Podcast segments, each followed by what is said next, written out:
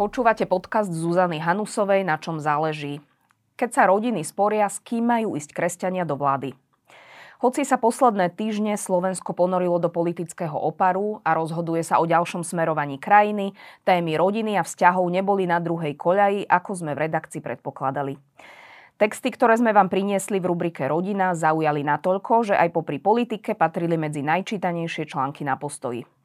Potvrdilo sa, že ľudia už boli v istej chvíli politickými spormi aj presítení a naďalej žijú svoje každodenné životy. Aj popri kampani riešia problémové školstvo, svoje zdravie a sociálne vzťahy vo svojich rodinách a komunitách.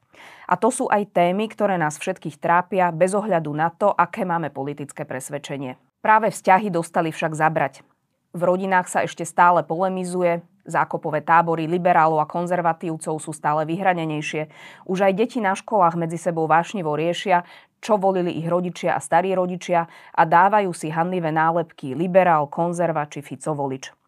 Sociálne siete následne po voľbách zaplavila hystéria balenia kufrov a odchádzania z republiky. Polarizácia sa neskončila voľbami.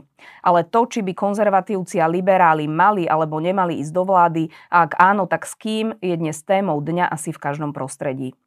Počúvame hlasy, že mandát od ľudí je zavezujúci a je potrebné sa chopiť vlády bez ohľadu na dôsledky a pragmatizmus musí zvíťaziť.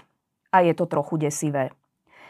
Dialóg by sa nemal zastaviť, zvlášť nie medzi skupinami, ktoré vedie istý idealizmus. Áno, napriek ideologickým nástrahám je možné sa na to pozerať tak, že liberáli majú svoj idealizmus, ktorý ich poháňa bojovať za to, čomu veria. Aj oni majú vo svojom ponímaní na zreteli dobro človeka a spoločnosti. Ideologické nástrahy však číhajú aj na naše prostredie. Vzájomne sa kontrolovať, počúvať svoje motivácie, aby sme jedni ani druhý neuleteli, by mohla byť zaujímavá výzva – Najmä dnes, keď sú jednotlivé prostredia vyhranené tak, ako ešte nikdy predtým.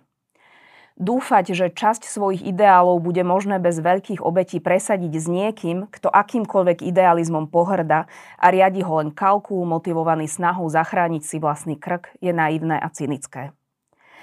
My sa zatiaľ budeme v rubrike Rodina naďalej venovať témam, ktoré objasňujú, ako vnímame ideál rodiny a vzťahov, prečo si myslíme, že tento pohľad na rodinu, hoci sa môže zdať spiatočnícky, je spoločensky dôležitý a rozumný. S potrebnou skeptickou opatrnosťou budeme pristupovať aj k veľkým novotám, ktoré sa snažia presadiť vo výchove, v školstve, psychológii alebo nám vstupujú do bežných rodinných vzťahov. Neprestaneme však počúvať motivácie ľudí, ktorých ideály ženú k iným záverom o živote i o svete.